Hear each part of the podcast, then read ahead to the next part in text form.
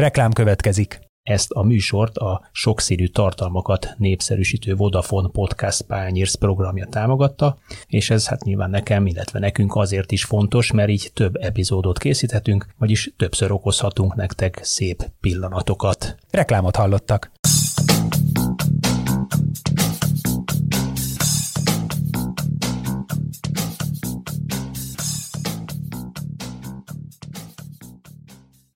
Sziasztok, ez itt a Zitzer, a 24.hu focis podcastja. A világbajnokság után első podcasttal jelentkezünk, és egészen Kuala Lumpurig megyünk ezúttal, pontosabban Kuala Lumpurban hívjuk Szalai Lászlót, aki az Ázsiai Labdarúgó Szövetség Deputy Technical Director and Head of Player Development pozícióját tölti be immár négy éve. Ebből ki is találhattátok, hogy folytatjuk vagy elővettük azt a sorozatot újra, amelyben külföldön dolgozó magyar futball szakembereket szólaltatunk meg. Szia Laci!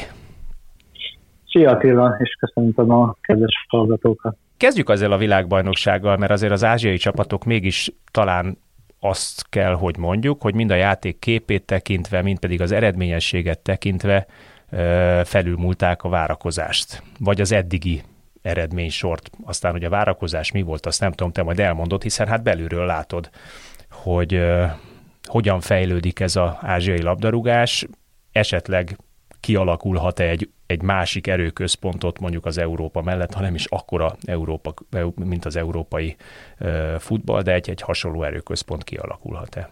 Hát az ázsiai labdarúgás az nagyon sokat fejlődött az elmúlt években. Természetesen a méretből fakadóan, mivel Ázsia nagyon nagy, ezért óriási különbségek vannak. Speciális nehézségeket kell legyőzniük ahhoz, hogy, hogy tudják a lépést tartani, vagy tudjanak egy kicsit közelebb kerülni az, ázsi, az európai, vagy akár a dél-amerikai futballhoz. De a törekvések megvannak, és, és úgy látom, hogy bizonyos országokban nagyon-nagyon sokat léptek előre. Elsősorban azokban az országokban, ahol ahol felismerték azt, hogy investálni kell az ifjúsági futball fejlesztésébe, és ezt időben el is kezdték. Ez elsősorban, Úgyhogy a, ez elsősorban Japán, Korea, nyilván az eredményesség tekintetében, ugye speciális módon Ausztrália, hiszen az is hozzátok tartozik, 47 tagország van egyébként, tehát ha összehasonlítjuk, ugye Európával UEFA 55, azt hiszem 55 tagországgal rendelkezik, Ázsia 47-tel, tehát közel egy, egy hasonló méretű vagy ország mennyiséget ölel föl, de mégis sokkal szélesebb a, a tudáskála valószínűleg, vagy sokkal nagyobb a különbség az egyes országok futballkultúrája között. Igen, igen, ahogy mondtad, Japán és Korea a két zászlóvívő, akik azért az ázsiai futballt a legmagasabb szinten tudják reprezentálni. Ausztrália már egy picit különbség, mert Ausztrália inkább a fizikumra és a fizikummal próbál eredményt elérni, még a japánok és a koreaiak a képzésben kezdtek egy nagyon-nagyon jó utat. Nagyon sok energiát fordítanak a játékosok egyéni technikai képzésére, a, a csapatjáték kialakításra, a kisjátékokra, tehát a, nem véletlen, hogy a japán és a koreai játékosok be tudnak illeszkedni az európai top klubfutballba, hiszen nagyon sok japán játékos játszik Németországban, vagy Franciaországban, Hollandiában, tehát ezek a játékosok beleilleszthetők. A többieknél sajnos azért van lemaradás, elsősorban abból fakadóan, hogy nincs meg az utánpótlás fejlesztésnek a, a tradíciója, a hagyománya, a kultúrája. Itt jelentős lemaradás van az európai ifjúsági futballhoz képest. Plusz azok a speciális, ha szabad ezt így beleszülnöm, azok a speciális nehézségek, amik, amiket Európában mi nem érzékelünk. Tehát ha egy magyar csapat szeretne játszani egy német csapattal, akkor kis túlzással fölül a repülőre, vagy beszáll a buszba, és pár óra múlva játszák a meccset a, a srácok egymás ellen. Itt azért ez nehézkes, tehát mondjuk egy üzbék csapat, vagy egy, vagy egy kazak csapat, vagy egy kazak, kazak fiatal, az, az szerintem soha nem játszik egy koreai játékossal, vagy egy kínai játékossal, mert a távolságok olyan nagyok, sőt, ez az egyik legnagyobb problémája az ázsiai utánpótlás futballnak, hogy nincsen rendszeres utánpótlás bajnokság. Tehát addig, amíg az európai gyerekek, fiatalok úgy nőnek föl, hogy hétről hétre, hétvégéről hétvégére bajnoki meccset tudnak játszani, jó iramú, erős ellenfelek ellen, addig itt sok esetben csak tornákat játszanak, lehet, hogy egy évben csak háromszor, három vagy négy hétvégén, a többim pedig csak edzenek, edzenek, de igazából nem tudják nemzetközi szinten megmérettetni, hogy hol is tartanak. Hát ez egy óriási hátrányuk. Mi a te szerepet pontosan technikai igazgatóként, és ha jól értelmezem, akkor mondjuk a játékos képzés fejeként vagy vezetőjeként? Hát amikor én ide kerültem, akkor egy olyan projekt kidolgozása és ismertetése volt az én feladatom, amelyben összefoglaltuk azokat a, azokat a részterületeket, feladatokat és módszereket, amelyek segítségével valaki, aki erre nyitott, és aki e, e, ezt a szándékot magáévá teszi, az, az fel tud építeni egy jól működő utánpótlás rendszert. Tehát az Ázsiai Labdarúgó Szövetségben működő Technical Division foglalkozik az edzőképzéssel, egyébként hasonló jellegű edzőképzés van, mint az UEFA-nál, a női futballal, a grassroots futballal. Egyedül az utánpótlás, ezen belül is az elit ifjúsági utánpótlás futballnak nem volt felelőse, vagy, vagy olyan, aki ezért, ezért a munkáért felelt volna, és ebbe kapcsoltam én aztán be. Tehát segíteni próbáljuk, kidolgoztunk a vezetésemmel egy olyan, egy olyan segédanyagot, egy olyan guidelines, egy olyan, olyan ismertetőt, amit hogyha a tagszövetségek végignéznek, végigkövetik az abban leírt pontokat, kritériumokat, akkor láthatják, hogy mi az, ami még hiányzik az ő utánpotlás programjukból, mi az, amit még fejleszteni kell, mi az, ami már esetleg megvan és jól működik, és hogyha végigmennek ezeken a, ezeken a javaslatokon, pontokon, akkor, akkor utána kialakulhat bennük egy olyan terv, hogy, hogy melyik részt kell még fejleszteni az utánpótlásban. És ezt a programot viszem én most már négy éve. Ha kell, akkor elmegyek a, a tagszövetségekhez, és személyesen konzultálunk erről, megnézem, hogy hogyan működnek ott az akadémiák, már ha van akadémia, vagy klubok, korosztályos válogatottakkal hogyan foglalkoznak, hogyan választják ki a tehetségeket, és akkor ebben próbálok nekik segíteni, próbálunk konzultálni arról, hogy mit lehetne még még jobban tenni. Próbálom nekik vázolni azt, hogy mik azok a területek, mik azok a edzésmódszerek, adott esetben mik azok a, azok a mérési eszközök, amiket ebbe a, ebbe a programba be lehet integrálni. Tehát egy eléggé sokrétű feladat. Sajnos a pandémia egy kicsit közbeszólt itt az elmúlt években, és nagyon sok minden most online zajlott, így azért ez nehezebb volt a személyes találkozó, de hát most már újra, újra lehet menni.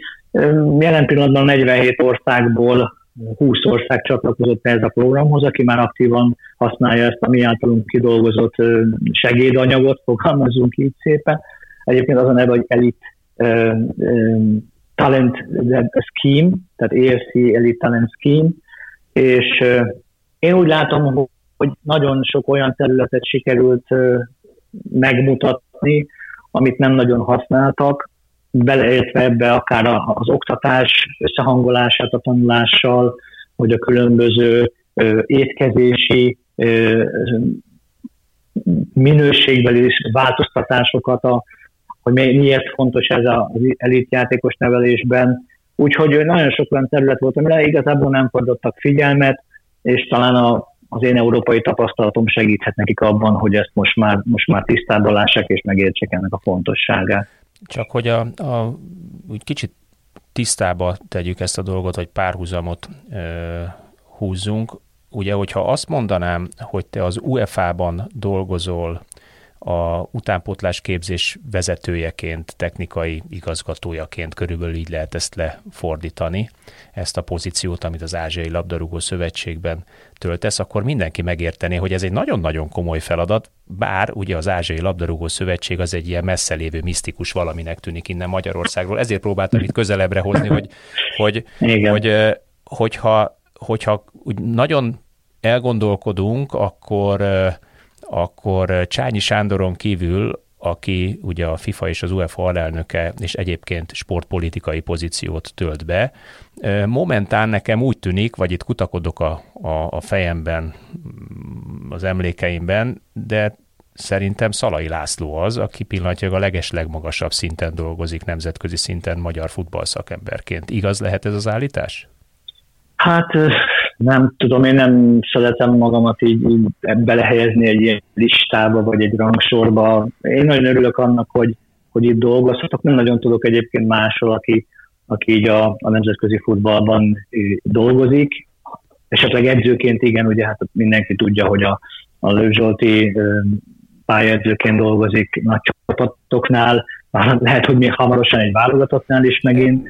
Ez de úgy, úgy, csak, csak úgy olyan... sportvezetésben csak azon, azon a szinten, aki nem effektív csapat mellett dolgozik, hanem ugye elismert szakemberként belekerült egy olyan nemzetközi labdarúgás keringésbe, ahol, ahol pont azokat a szakembereket képzik, akikből esetleg aztán Lőv Zsoltik lehetnek, vagy Dárdai Palik lehetnek.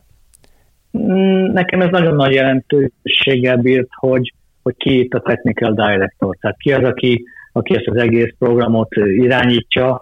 Ugye Andy Roxburgh nevét nem kell szerintem mondanom, ő 16 évig vezette az UEFA, ő volt az UEFA technikai igazgatója, és amikor ide került Ázsiába, akkor egy pár évre rá alakult ki benne az, hogy ennek a területnek keres valakit, aki ezt, ezt tudja vinni, és, és így kerültem ide, és hát nekem ez pont kapóra is jött, megmondom őszintén, mert ha talán ha szabad ennyit, ennyit a magam életéből hozzátenni, annyi igazságtalanság és, és hát sok esetben aljasságért az utolsó években magyarországi munkahelyeimben, és, és barátoknak hitt emberek irányából, hogy, hogy eljött ez a pillanat, amikor jobbnak éreztem, hogy ebből én is szeretnék kiszakadni, és elmenni valóban teljesen más millióbe. Itt át, engem általában külföldön jobban elfogadtak mindig, mint Magyarországon, akár az UEFA munkáimat tekintve, akár más tevékenységeket tekintve. Hm, nem tudom, hogy, hogy miért, de, de ez nekem pont kapóra jött szerencsés.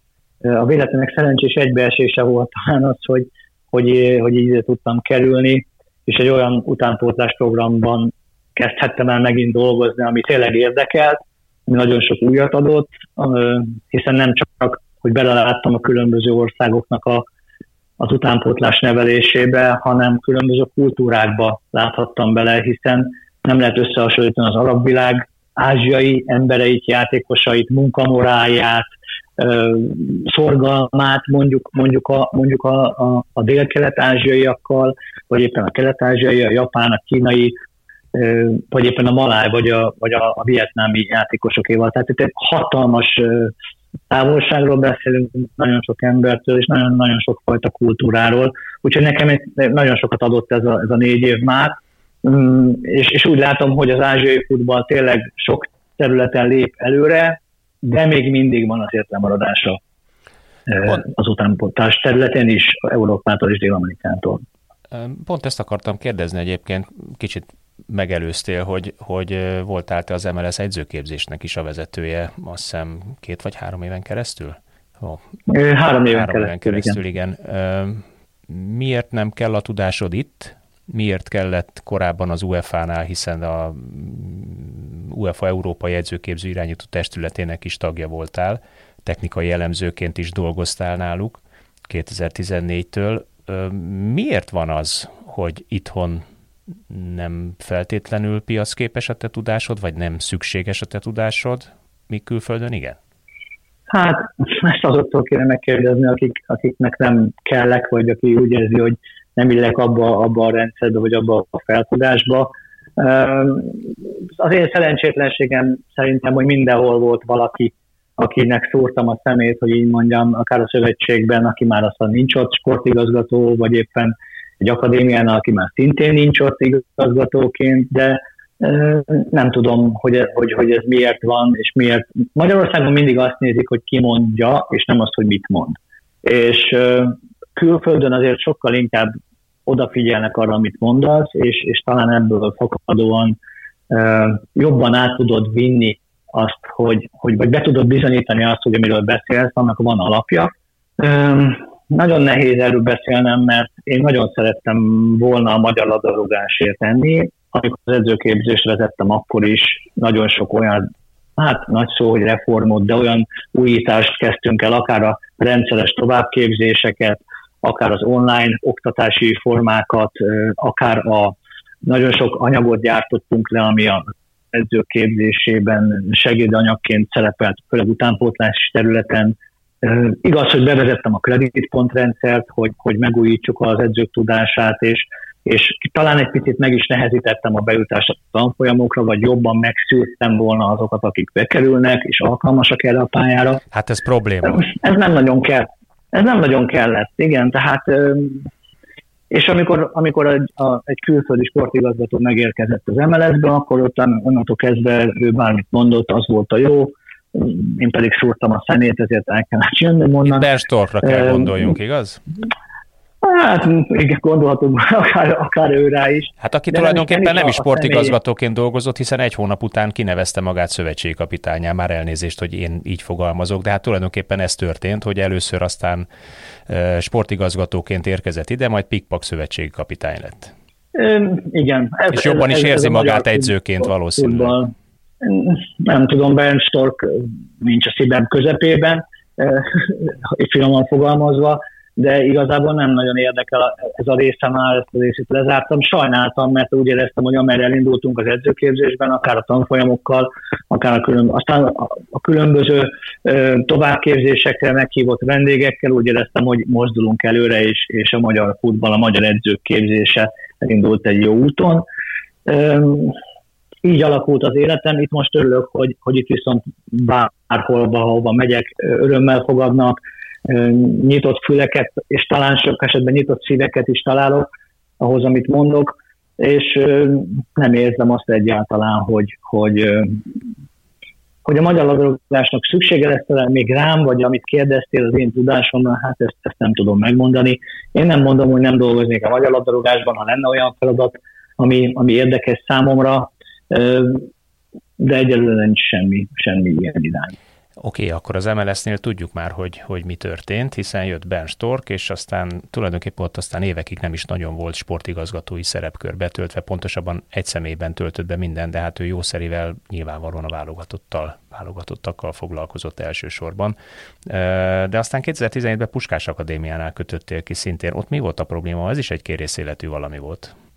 Az, az életem legrövidebb munkálkodása volt és Én nagyon szeretek az akadémiák, szeretek az akadémiákon dolgozni fiatal játékosokkal, akikben még látom, a, látom az akarást, a, a fejlődni vágyást. Én ezt mindig nagyon szerettem, és, és mivel az edzőképzésben lezárult egy szakasz, nem volt tovább, oda hívtak.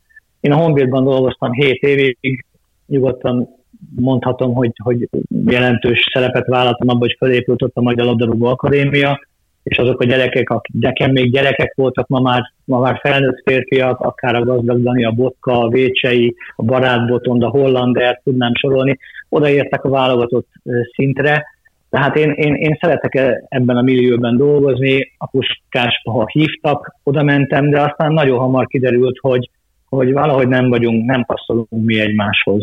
Nem, nem működött a kémia? Ment, elindult egy, egy jó folyamat, ami aztán ami aztán szerintem ott néhány embernek a szemét szúrta, hogy jó felé indultunk el, hosszú-hosszú évek útkeresése után, ahogy ott fogalmaztak, és utána az akkori igazgató úgy döntött, hogy, hogy nem, szeretnék velem, nem szeretnének velem hosszabb távon dolgozni, és elváltak útjaink. Takács úrról van szó, aki azóta éreztem... szintén nincs ott, és elég furcsa körülmények között távozott. Ő is Puskás Akadémiáról, mondjuk kivezették a területről, zárolták minden hát, fiókját, számítógépét, stb.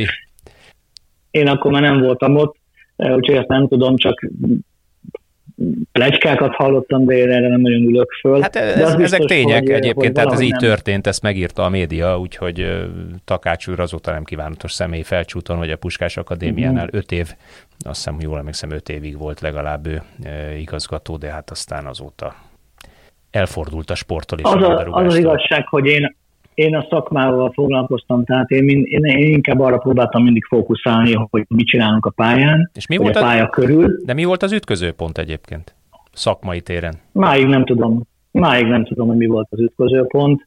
Egyszer csak beírtak, és azt mondták, hogy hát nem velem képzelik el a folytatást.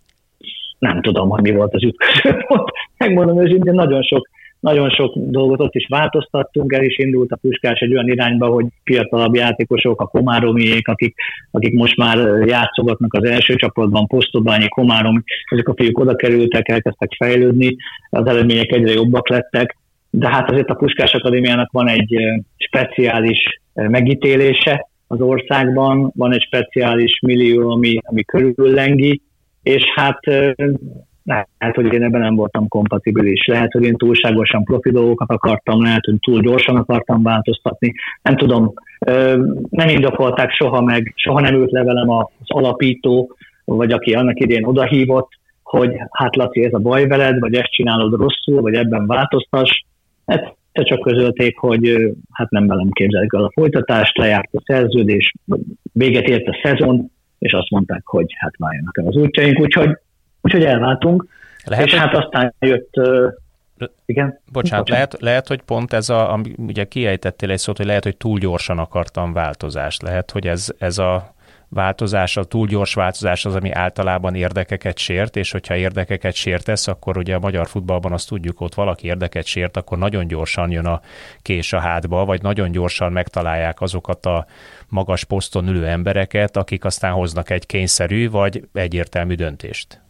Ahogy említettem, nem, nem, tudom, nem tudom erre igazából a választ, kerestem magamban én is, hogy általában, hogyha valami ilyen történik, bár azért nem sűrűn történt velem, hiszen a Honvédnál 7 évig voltam, azért az edzőképzést is három évig keresztül vittem az MTK-en előtte, talán nyolc évig dolgoztam, tehát én az elég sok helyen, ahol voltam, hosszabb távra rendezkedtem be, de mindig magamban keresem ilyenkor, hogy én mit csináltam rosszul, mit kellett volna másképp, rosszul kommunikáltam, rosszul adtam elő, nem tudom, de hát én már 55 évesen ilyen vagyok, tehát ebben nem nagyon fogok tudni változni, bár sokat kupálottam hozzáteszem, azért a nemzetközi futball megtanít arra, főleg ez a, ez a, ez a földrész megtanít arra, hogy, hogy milyen módon kommunikálj, és hogyan fogad el a másságot, hogy hogyan fogad el azt, amikor más másképp gondolkodik dolgokról.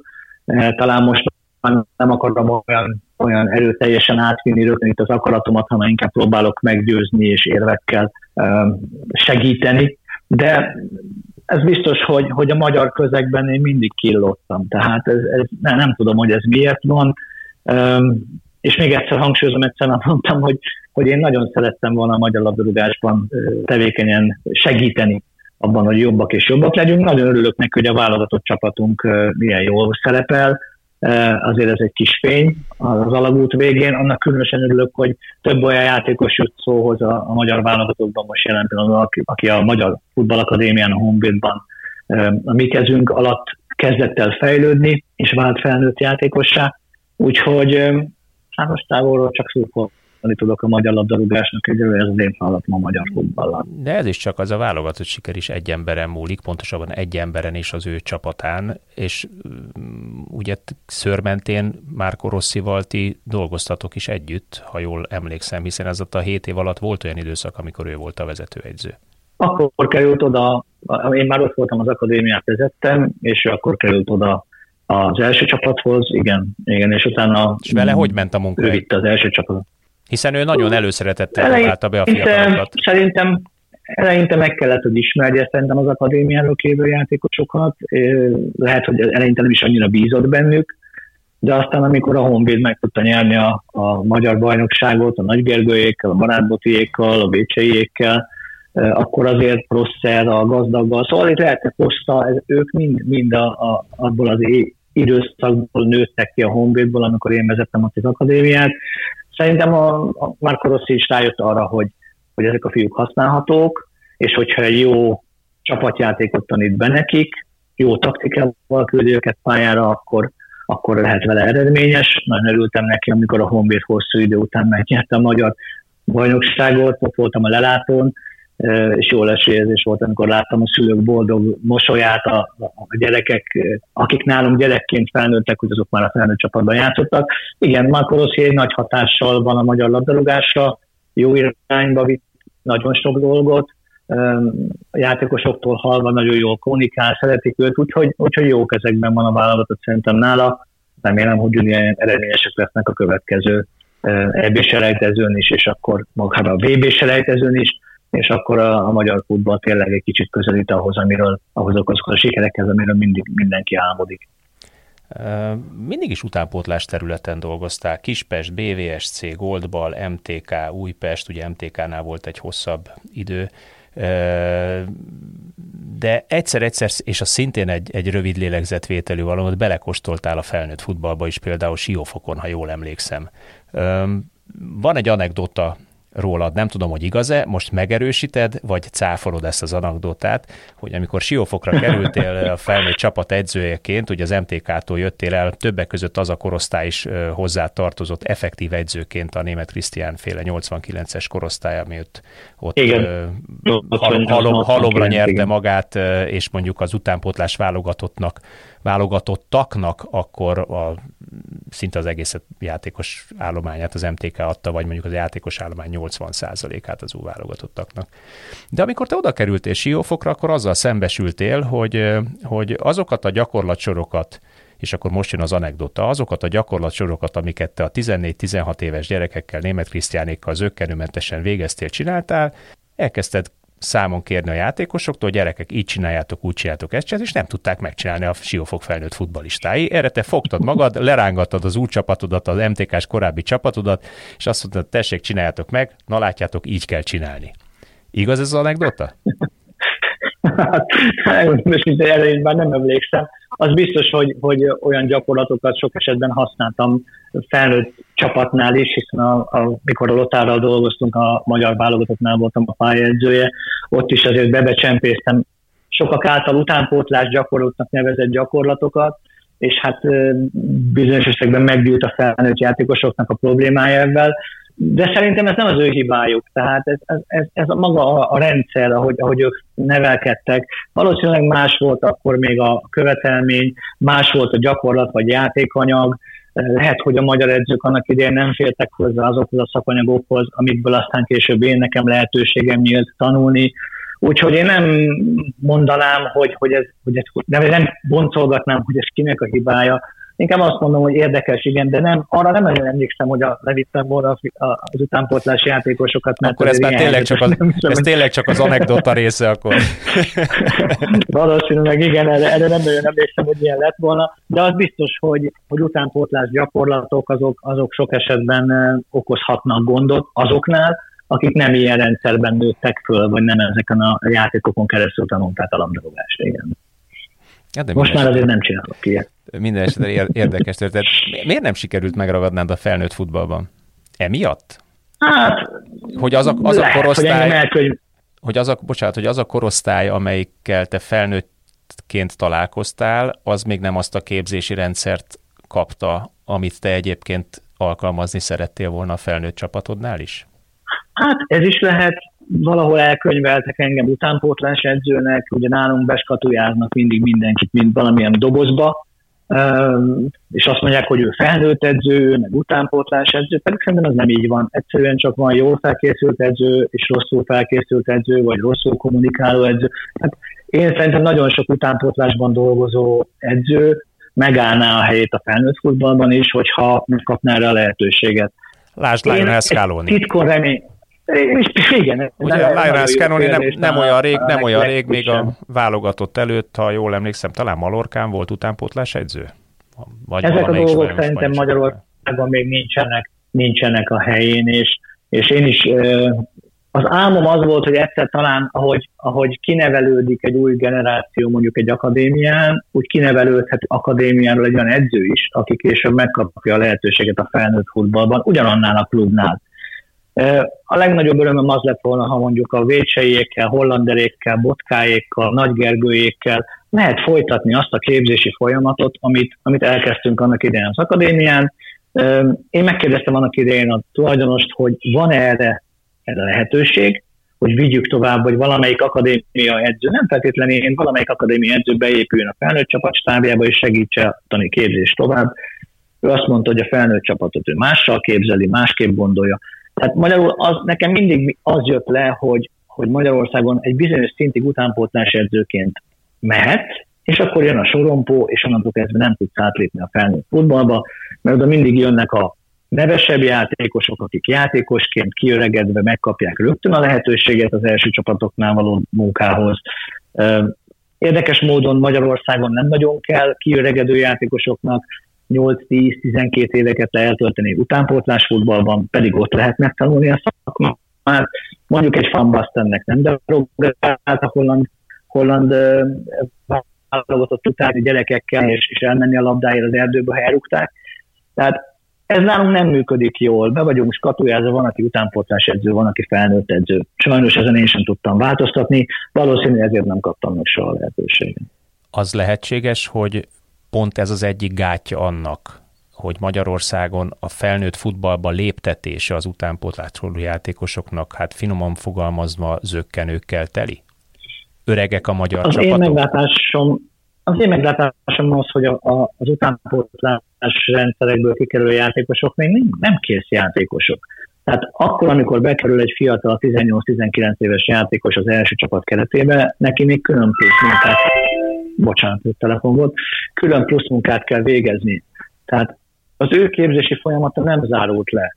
Lehet, hogy a 30 éves játékos az edzés végén bemehet az öltözőbe, de a 19 évesnek még bizony kint kéne maradni egy fél órát, 45 percet, és még plusz dolgokat gyakorolni, folytatni azt a képzést, amit elindult, elindult vele az akadémián. Szerintem ez egy nagyon nehéz lépcső, amit át kell, hogy lépjenek, amikor átvezetik a fiatal játékost a felnőtt futball világába.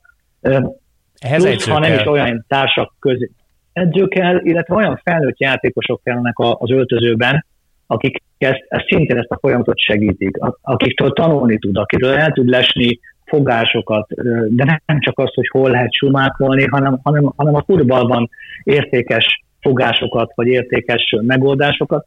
Hát ezt, ezt nem tudom, hogy ez most működik-e. Én azt látom, hogy azért ebben, ebben lenne mit, mit javulnunk, és lenne mit tanulnunk esetleg a, a fejlett futballkultúrától. De azért, hogy megvédjem egy picit a, a magyar rendszert, itt is látni azért. Tehát itt Ázsiában nagyon sok európai edző dolgozik, többségük Spanyolországból, Portugáliából, Angliából érkezik ide, különböző országokhoz, és hát mint, mint az Ázsiai Labdarúgó Szövetségnél dolgozó belelátok abba, hiszen ide küldik be hozzánk a, a diplomáikat, és, és egyeztetnünk kell a végzettségüket, hogy, hogy érvényes végzettséggel rendelkeznek-e. Látom, hogy honnan jönnek, látom a CV-ket.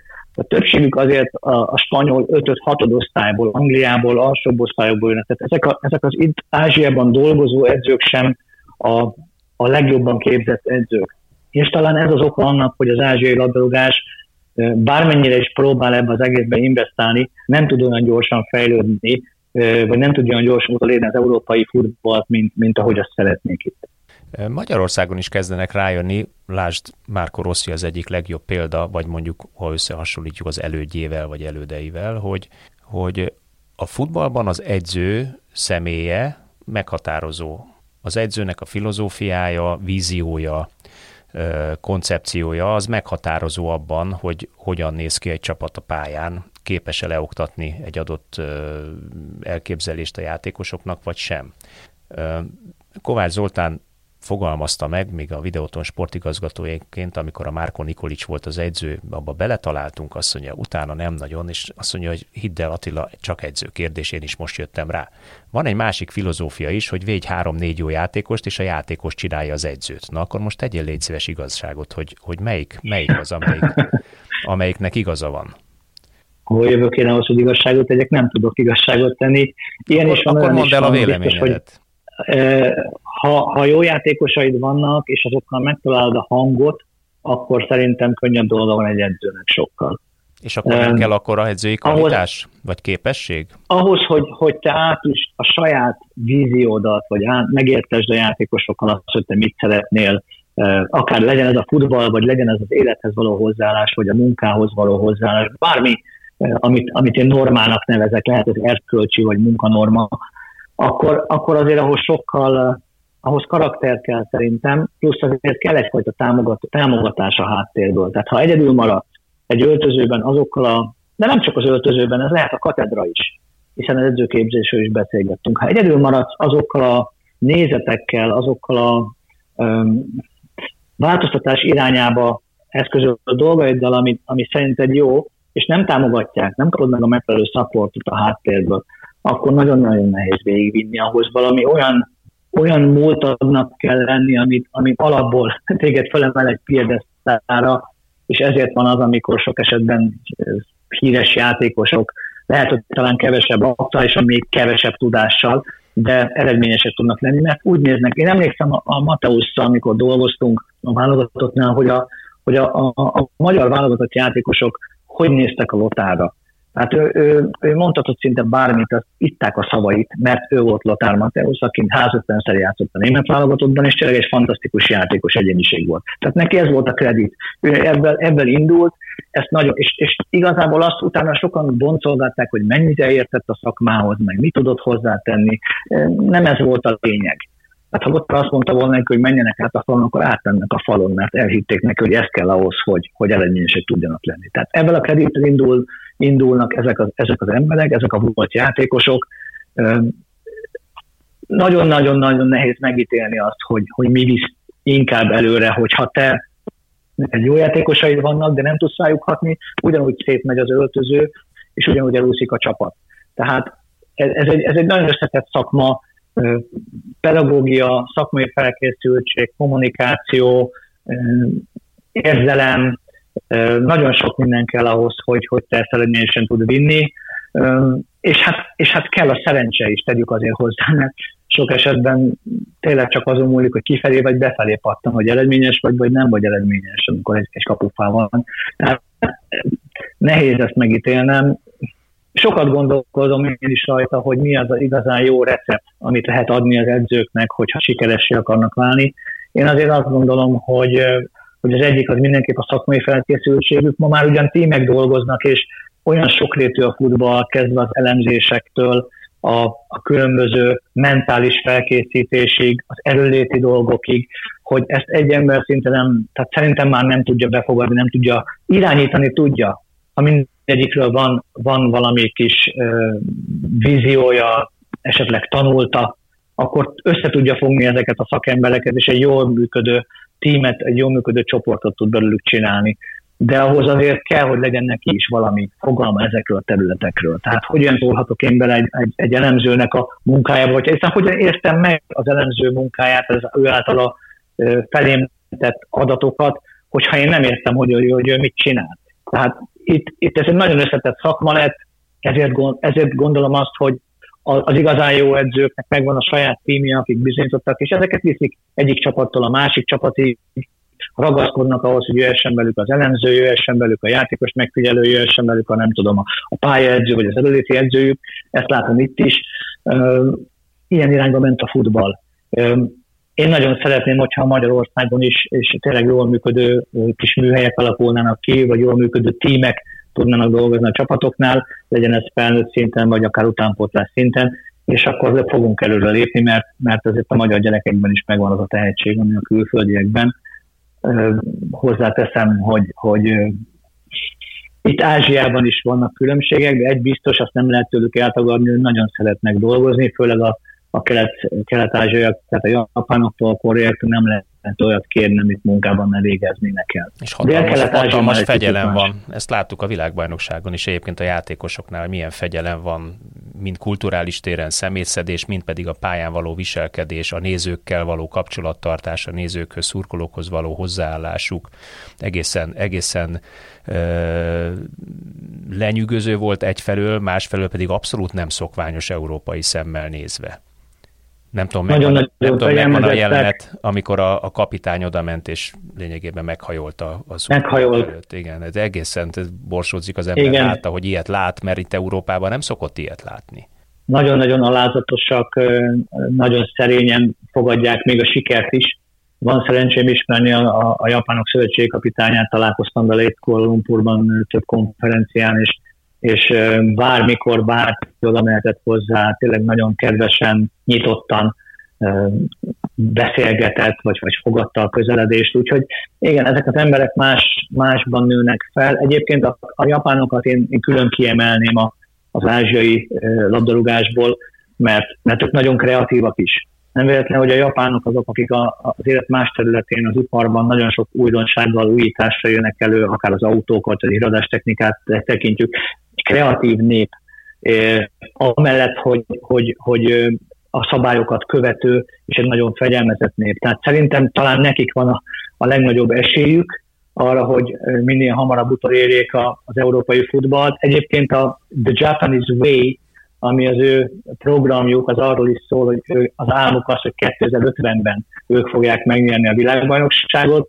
Hát ehhez még azért van jó pár évük, de hogyha ilyen ütemben fejlődnek, mint ahogy láttuk most a világbajnokságon, akkor azért lehet ebben talán valami. Nagyon kellemetlen ellenfelei voltak mindenkinek. Nagyon nehéz ellenük játszani, nagyon sokat futnak, nagyon agresszívek, technikailag jól képzettek, kis területen jól játszanak, jó kombinációkat csinálnak, talán egy picit néha túlzásba is viszik a kombinálást, ez főleg az utánpótlás csapataiknál látszik, de, de egy jó, tényleg egy jó irányt vettek. És egyébként más országokban is vannak, tehát senki nem beszél ma még az mondjuk Üzbegisztánról, ami egy teljesen más futballkultúra, hiszen a tradicionális Szovjetunió vagy a szovjet futballiskolán felnőtt játékosok, de ott is minden megvan ahhoz, hogy, hogy jöjjenek föl, nagyon jó méretekkel rendelkeznek, tehát egy különböző posztokon tényleg jó játékosaik vannak, talán a képzésben kell még bizonyos dolgokat állítaniuk, és akkor a Üzbegisztán lehet az az ország még, ami Ázsiából szerintem előbb-utóbb majd felírja magára a figyelmet. És akkor mi van Kínával? Hiszen Kína irdatlan, irdatlan összegeket investált, innen nézve sok esetben észszerűtlenül és ész nélkül a futballba, meg főleg sztárjátékosokba. A, nagyon jól látod, a messziről is nagyon jól látod a, a kérdéseket. Hát mert az összeg is nagyon jól látszik messziről. hogy, hogy azért, hogy Kínában tényleg mi van? A kínaiak inkább, én mindig azt szoktam mondani, hogy a kínaiak másolnak. Próbálnak másolni. Ők nem kreatívak, szerintem ők csak átvesznek dolgokat. A kínai labdarúgásban sokat investáltak pénzben, akadémiákban, pályákban, de de nincs előrelépés. Utánpótlás szinten sem nagyon látjuk az előrelépést. Női futballban van, van jó csapatuk és jó játékosai. Egyébként a női futball egész Ázsiában nagyon népszerű és nagyon jól szereplő valami, vagy fontosnak tartott terület. De a kínai felnőtt férfi labdarúgás nem sokat lépett előre, hát ugye az az ország, ahol annyian vannak, mint Kínában, és, és játékosokat kell honosítaniuk Brazíliából, hogy, hogy a válogatottban tudjanak játszani, azért az egy, az egy, az egy, az egy jelzés. Egy jelzésértékkel bír, hogy valamit nem jól csinálnak. És a, nagyon sok európai, oda viszont tényleg komoly neveket vittek, hiszen Lippitől kezdve Cannavaroig, nagyon sok ö, híres futbalista vagy edző dolgozott a kínai labdarúgásban, vagy a labdarúgásért, de aztán mindenki elment. Tehát, sőt, a legutolsó technical directoruk, aki, aki egy belga uh, úriember volt, szintén áttette székhelyét máshova.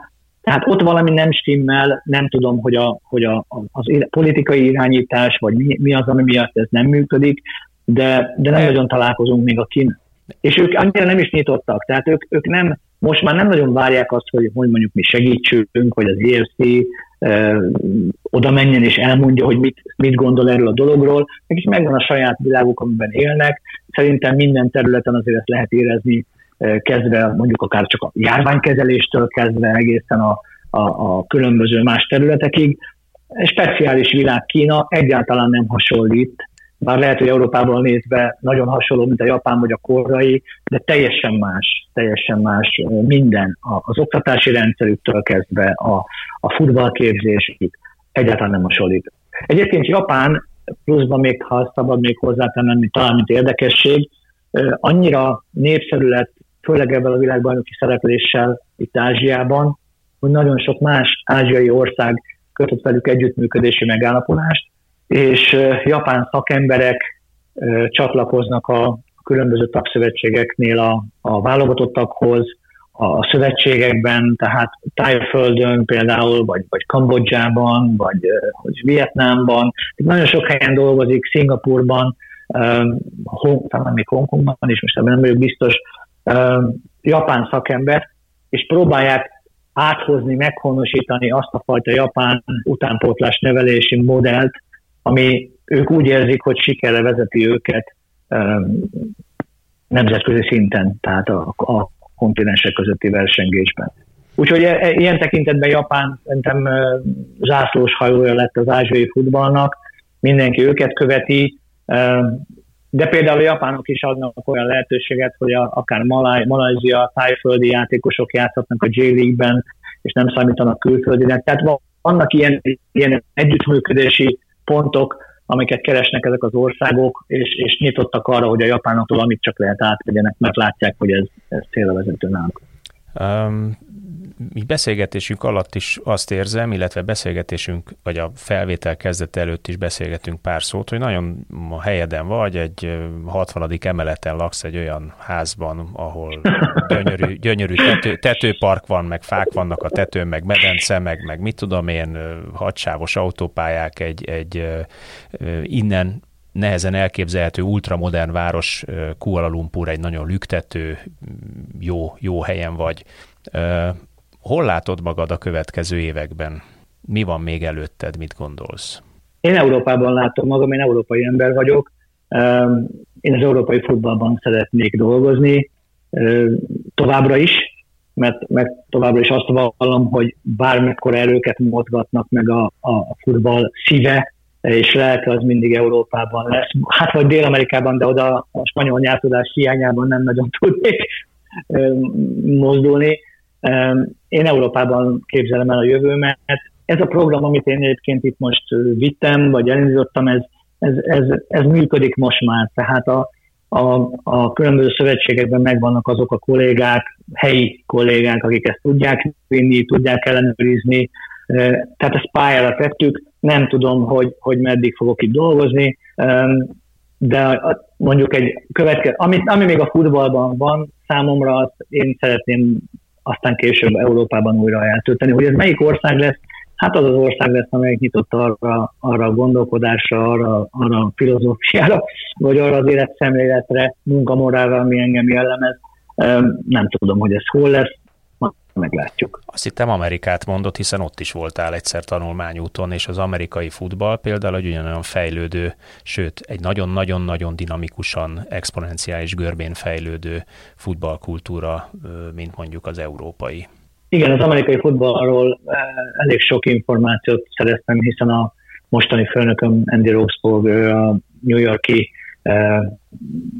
New York FC-nek volt a, tehát a Red Bullnak volt a technikai igazgatója két évig, mielőtt ide került Ázsiába, és sokat mesélt arról, hogy hogyan is épül fel a, milyen elvek mentén működik az, Európa, az amerikai bajnokság, hogyan választják a játékosokat, hogyan folyik a képzés. Speciális világ. Ő, mint európai futballszakember nem szerette érdekes módon. El is jött onnan két év után valószínűleg egy, egy érdekes világ lenne számomra is. Nem zárom ki azt, hogy esetleg későbbiekben valamit arra felé is tevékenykedek, de, de különösen annak tükrében, hogy ugye ők fogják rendezni a következő világbajnokságot, és azért látszik, hogy lépegetnek előre, akár a válogatottjuk, vagy éppen Kanadát, hogyha ha nézzük, ők is kifejezetten szép dolgokat mutattak a VB-n.